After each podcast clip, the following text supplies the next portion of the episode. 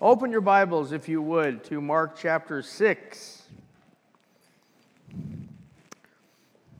We're, not going to be talking about Father's Day per se, but we're going to talk about family and family relationships and that, that whole dynamic. And uh, we're doing this, of course, to understand as much about Jesus as we can. Uh, in chapter 5, we talked about the overwhelming compassion of our Lord, and it, w- it was on the, the dynamic, if you will, of fatherhood and children. We had the, the synagogue ruler who came to him, uh, risked everything, risked his job, risked his status in the community to call out to Jesus and, and kneel before him and ask for him to minister to his child, ask Jesus to go out of his way uh, to minister to him because it was his daughter that was suffering, and what a powerful force that is. And then, of course, the woman with the issue of blood for 12 years, she had, because of cultural norms, been an outcast of society. Uh, coming behind Jesus and touching the hem of his cloak that she might be healed. She risked a tremendous amount in doing that. Uh, by some account, she was even risking her life. Um, and yet, when Jesus turned to her, he said, Daughter, do not be afraid. Daughter, only person in the scriptures Jesus spoke to with the affinity, uh, the title like that of daughter. So he extended that family connection. So we're still on the, on the theme of that family connection, but we're kind of kind of see the flip side of it a little bit today. I think you'll see that as we get to the text. So, Mark chapter 6, reading from the New American Standard. And he went out from there. That, of course, is Jesus. He's talking about him leaving Capernaum. He went out from there and came into his, own, his hometown, and his disciples followed him. And when the Sabbath had come, he began to teach in the synagogue, and many listeners were astonished, saying, Where did this man get these things? And what is this wisdom given to him? And such miracles as these performed by his hands. Is this not the carpenter, the son of Mary, the brother of James and Joseph, of Judas and Simon? Are not his sisters here with us? And they took offense at him. And Jesus said to them, A prophet is not without honor except in his hometown, among his own relatives, in his own household. And he could do no miracle there except he laid his hands upon a few sick people and healed them. And he wondered at their unbelief. And he was going about the villages teaching. Father, we thank you for your word and ask that we gather today. We would hear from you, Lord. That's our real need, Father. Uh, we're a needy people. Your word tells us that. But our greatest need, we know, is to hear from you. That our hearts, Father, might be healed, might be strengthened and nourished to serve you. In Jesus' name, amen. It's a really well known passage of Scripture. Um, we might say it's a sad passage of Scripture, and yet there is, there is an upside to it, and we'll, we'll see that when we start talking about the character of Jesus. And what I would like to do in, the, in this passage as we look at it again, trying to find, see what we can of the character of Jesus, is focus on three key words. There's three key words here, and they're very similar. They're, they're emotion connected words, they relate to our reactions, and they're connected words, uh, and yet they're, they're different. Verse 2 writing of the people's initial reaction to Jesus when he came into their synagogue and began teaching. Um, the word is ekleroso they were astonished. We'll talk about that word, to be astonished, right? And then in verse 3, as they've had some time to process what Jesus has said and done, um, this is a word that you probably recognize. The word is scandalizo. They were scandalized by him. They took offense at him, yeah. And then finally, down in verse 6, we get Jesus' reaction. Jesus' reaction. Um, he marveled at them thavmazo, thavmazo. So three different words that talk about people's emotions and their reactions as we process through this text. Um, the people of Nazareth were astonished. Then they were offended. And Jesus marveled, right? So let's look at these three words and see what we can learn in this, in this passage and see what we can learn about Jesus. So Jesus returns to Nazareth. That's the first verse. He'd been in Capernaum, about 40 miles away. That's where he spent most of his adult life. But Nazareth, just up in the hills back there is where he grew up. And it doesn't state Nazareth, but it refers to his hometown. And because it refers to his extended family, or immediate and extended family, most scholars would put him back in Nazareth. Uh, and he goes into the synagogue and begins to teach. The implication is he's teaching the same things, being, he's doing the same things, and um, the crowd responds to what they see in the synagogue with astonishment. Ekpleroso. It's an old word, goes all the way back to Homer. It's a well established idea.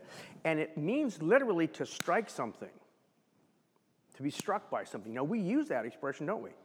When an idea presents itself, or we see something, or we suddenly learn something, or we hear something, and it just it like grabs our attention and we're riveted on it, we're saying, well, it struck me that or I was struck by the idea. We use that expression, and that's what's happening here.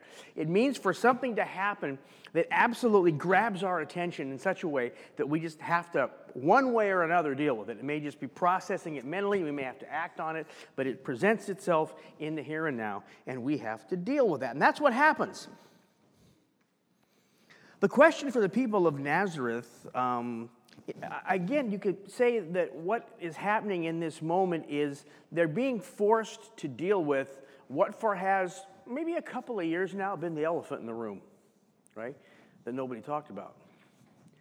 Jesus is that kid, you know, that grew up down the street, right? And um, all of a sudden now we're hearing all this stuff from Capernaum, and we're hearing stuff from the other side of the Sea of Galilee, and we're hearing he's doing all this traveling and he's preaching all this stuff, and people are getting healed, and all kinds of wild and crazy stuff is happening. And what does this mean? You know, Nazareth is a real small town, right? No secrets.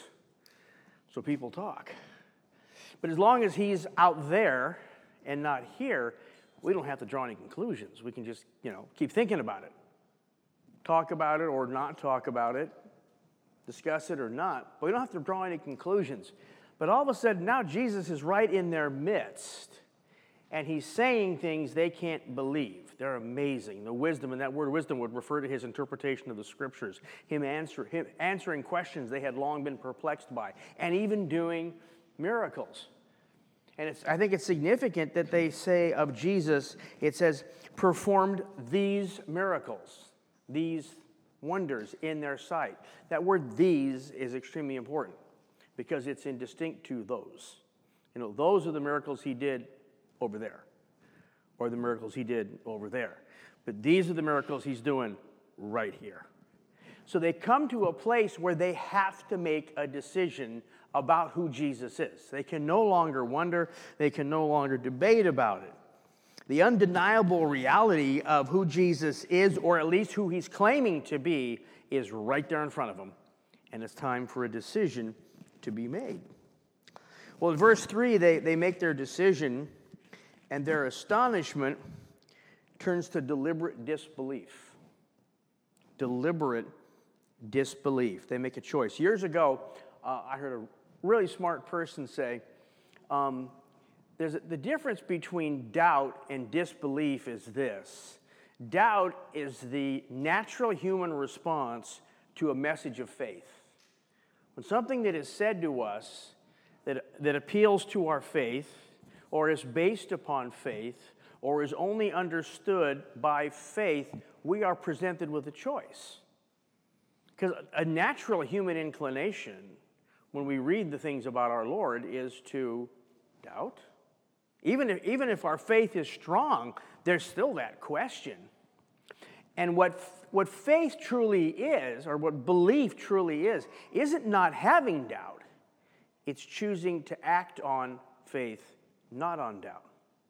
Even Jesus in Matthew 21 21, he said, If you have faith and do not doubt. He didn't say if you don't have any doubt. If you have a measure of faith and you choose to act on it, it takes a choice. Faith always presents us with a choice. And they had a choice. Jesus had made it clear who he was, his actions made it clear he, he is the Messiah. And they have to choose. But they aren't prepared to make that choice. After all, this is the carpenter, the tekton, and that just meant, it's where, where, our word technique comes from. It just meant somebody to work with his hands. He could have been a stonemason, he could have been a, you know, worked with wood, anything, or all. He's, he's a working man. This is just a working man. He's not some scholarly rabbi or saint. He's the son of Mary, and I don't think it takes too much to figure out where that was going. In the Middle East, when you introduce a man, you always introduce him as the son of his father. Again, many of you know I had the opportunity to, to stand in a Greek court on trial, and that's how I was introduced. Are you John? Son of Nicholas. That's the way you introduce people. That's across the board in the Middle East, been that way for thousands of years. So, why is Jesus introduced as the son of Mary? They knew who Joseph was. That is exactly why they introduced him as Mary. It's a reminder of the circumstances of his birth, those questions that were asked. This is just the son of Mary. Aren't, aren't his brothers and sisters with us? And of course, that's a whole other question that has, you know, troubled Christianity or divided Christianity over there. Exactly who are these brothers and sisters? Are they like, are they like the children of Mary and Joseph, or just, you know, Joseph's from a previous marriage, or are they cousins who lived in the same house? All these ideas. Actually, it doesn't matter because it doesn't say a thing about who Jesus is. But there were, there were people that grew up in the same house with him, and there's a list of them here. Don't we know his family? He's a working man of questionable origins, and we have his family right here. Who is he to claim the things he's claiming? And they were scandalized by him. Scandalizo, that's a word we've talked about before. Um, Mike, I was going to warn you before you came in that I was going to put you on the spot, but you didn't get here early enough. Do you remember this one? Oh, okay, that's right. Um, and I also, Ben, this is a word for you two guys. Scandalizo. Not that you scandalize us in any sense of the word, but those guys are both trappers. Now you remember? Trappers. The scandalon on the trap is that one little piece, you know, like in a mousetrap, which is where most of us are at, not like where those guys are at. Mousetrap, you bend the bail over and you hold it over, your heart rate goes up. You put the little wire down, and then you put the flat piece that has the bait peanut butter, best stuff. You put the flat piece with the bait there, and when the mouse or the shrew touches the flat piece, that's when the lights go out. Right? That flat piece, and every trap has, every, every kind of trap that any trapper uses has something in it. See, there's two elements to a trap there's the tension, eh, right? And then there's the thing that holds it. There's the tension. That's one element. I guess the third element is that implement of death. There's the tension, the implement of death, and then there's the little piece that holds everything static until something touches it, right? That thing that holds everything static until something touches it, that's the scandalon. That's what scandalize means. When something happens, something is said, something is done, there's been this underlying tension, and it's like, that's it, you're done, right? So there's been all this underlying tension about who Jesus is and the stuff we're hearing from, you know, Capernaum and everywhere else. And there's an underlying tension in Nazareth. And when Jesus has the audacity to come into their synagogue and say the things he's saying and start doing miracles, what happens? Whappo! That's it.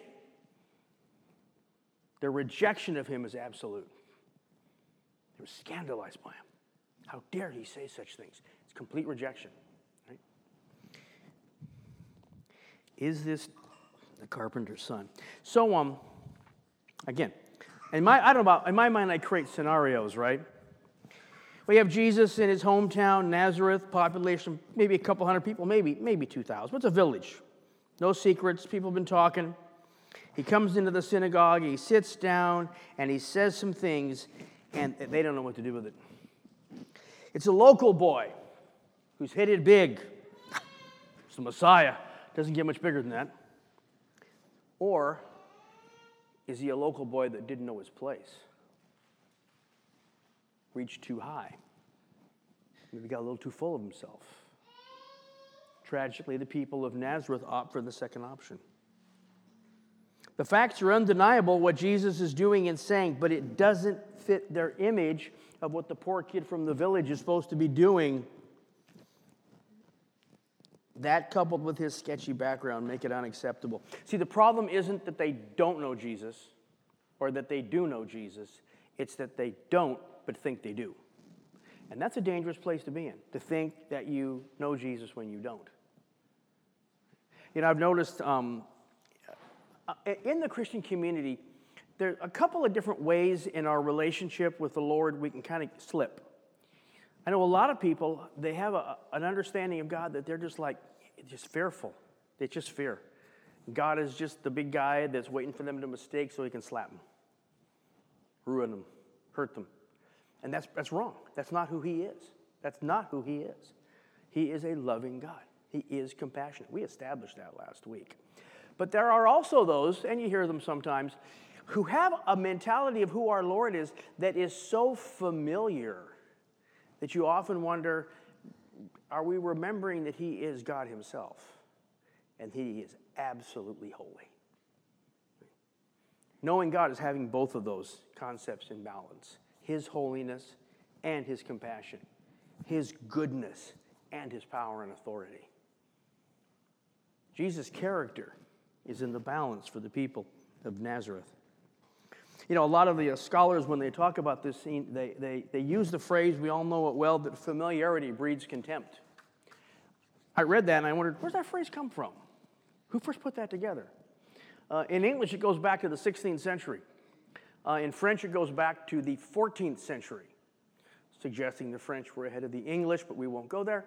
Um, Actually, most scholars trace it back to, of all places, Aesop's fables. So if you're a fan of Aesop's fables, you know, you go back to about the sixth century, the one about the lion and the, and the, and the uh, fox. The point being just this this is an understanding, this idea that familiarity breeds contempt, the lack of respect, has been observed by humanity for a very long time. It's part of who we are. When we are familiar, we tend to lose respect. The problem in Nazareth was too familiar. They lost the respect for one that they should have recognized was their Savior. So let's talk about Jesus' response. Verse 4, he says, A prophet is not without honor except in his own. And notice the progression that Jesus uses in verse 4. In his hometown. So he's looking at everybody, right? In the synagogue, right? Hometown, right? Among his own relatives. He's looking at his cousins, right? His own household. Now who's he looking at?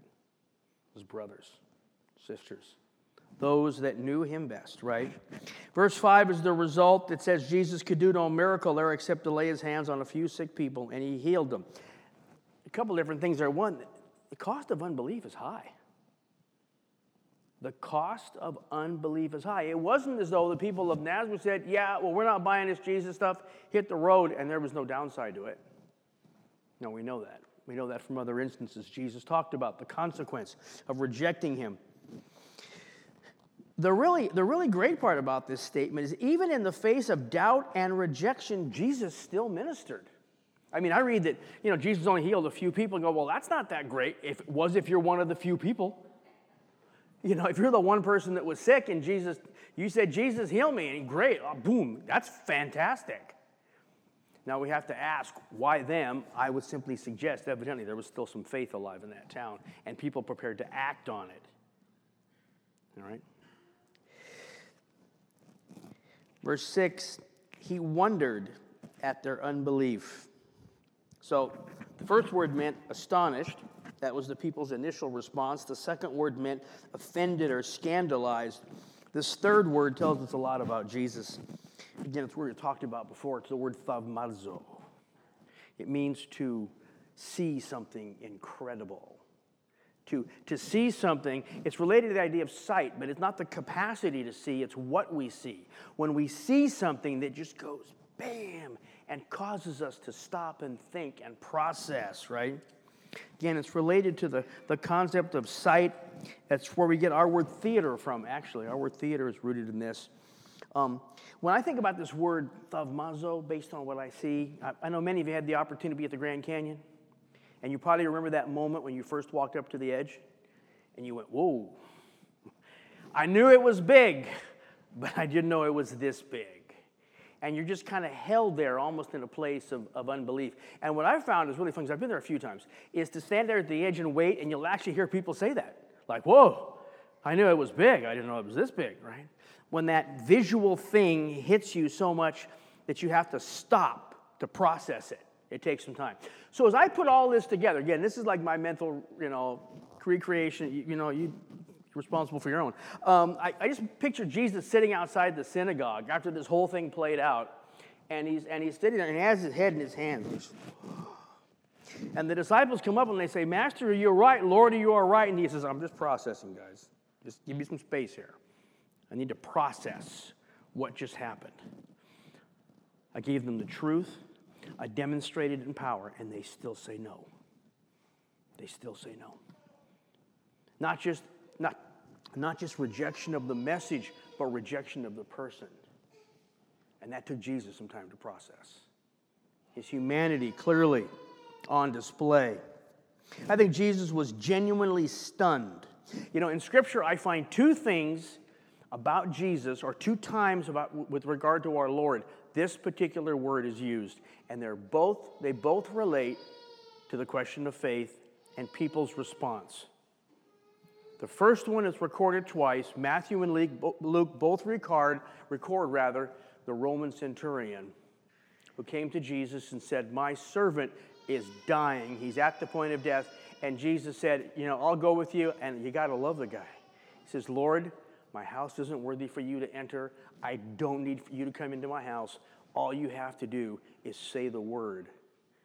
I understand the dynamic here. I know what's going on. You say the word, my servant is healed. And Jesus went, Whoa. He marveled. He was stunned. It took Jesus time to process the faith of the Gentile.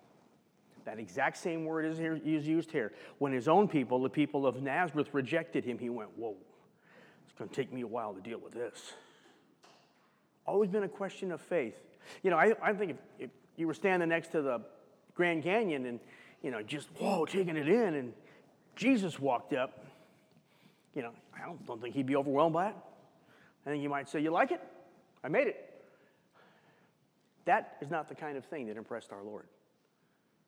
But people stepping out in faith when they had no reason to, or people rejecting faith when they had every reason to, that's what made an impression on him. His humanity in full display. So, what do we get about this? Oh, one, one last thing. It concludes that he was going around the villages teaching. Isn't that marvelous that even he, though he's been rejected willfully by an obstinate disbelief, that didn't stop him. He continued to go to nearby villages and preach. Didn't knock him off course. So, what do we get from this? I get three things. First, that Jesus was subject to rejection, he was subject to criticism. They saw and they heard, they had undeniable proof, and still they rejected it. Even when Jesus expected a more positive response. And that helps me because I get rejected. Not only what I say and what I do, but even as a person. That's rough, isn't it? That's what stands in the way for most of us sharing our faith is that fear of being rejected and not so much the message as the person. But it's so good to know that Jesus experienced the exact same thing. And it wasn't just like water off a duck's back. That would be one thing. If Jesus was rejected and he just rolled on like it was no big deal, that wouldn't help me much. But when I know, but when Jesus was rejected, it stopped him in his tracks for a moment and caused him to pause and recollect. I'm still processing this, guys. That helps me. That helps me. Gives me courage. The second thing is, and this is really great, is that rejection should never be regarded as final. You know, on the list of brothers that's there, brothers that rejected him are James and Jude both of whom will reappear in the New Testament as leaders in the church. In time, they change. Boy, isn't that an encouragement? When we have those, especially those close to us, especially those we love, and we, we lay the plan of salvation before them in every possible way we can. You try the full court press, you try the subtle approach, you every way you can. This person to your heart is so inclined to, and they still hold you off. And it isn't long before you begin to understand and feel that it isn't the gospel they're rejecting, it's you. It's so good to know that doesn't have to be permanent. People change, and prayer does change things. That's an encouragement. And I think, best of all, the third thing I would note is that Jesus had very, very real human experiences. He had very, very real human emotions. He marveled at great faith he marveled at a lack of faith. His humanity was full and complete, and that is why we can trust in him. Father, I thank you so much that in your word, you include this event, Lord, which Uh, at first glance, I mean, I don't, I don't really like seeing it fit into the, into the whole schedule, the whole scheme of things at first, but as we look at it and we consider what about our Lord it tells us, it gives us, Father, a really clear picture of his humanity. Not a God who is distant and cannot be touched, though be, although he is God, Lord. There's no question about that but one that we can go to in our times of encouragement, in our times of discouragement, especially, Father, when we feel that sense of rejection. Not just of the message, but of who we are. Lord, we can look to you and know that our Savior can say to us, I've been there. And we can find hope and strength and encouragement. Help us, Father, make that the strength in which we walk each day living out the work you're doing through us. In Jesus' name, amen. Let's stand and worship the Lord this morning.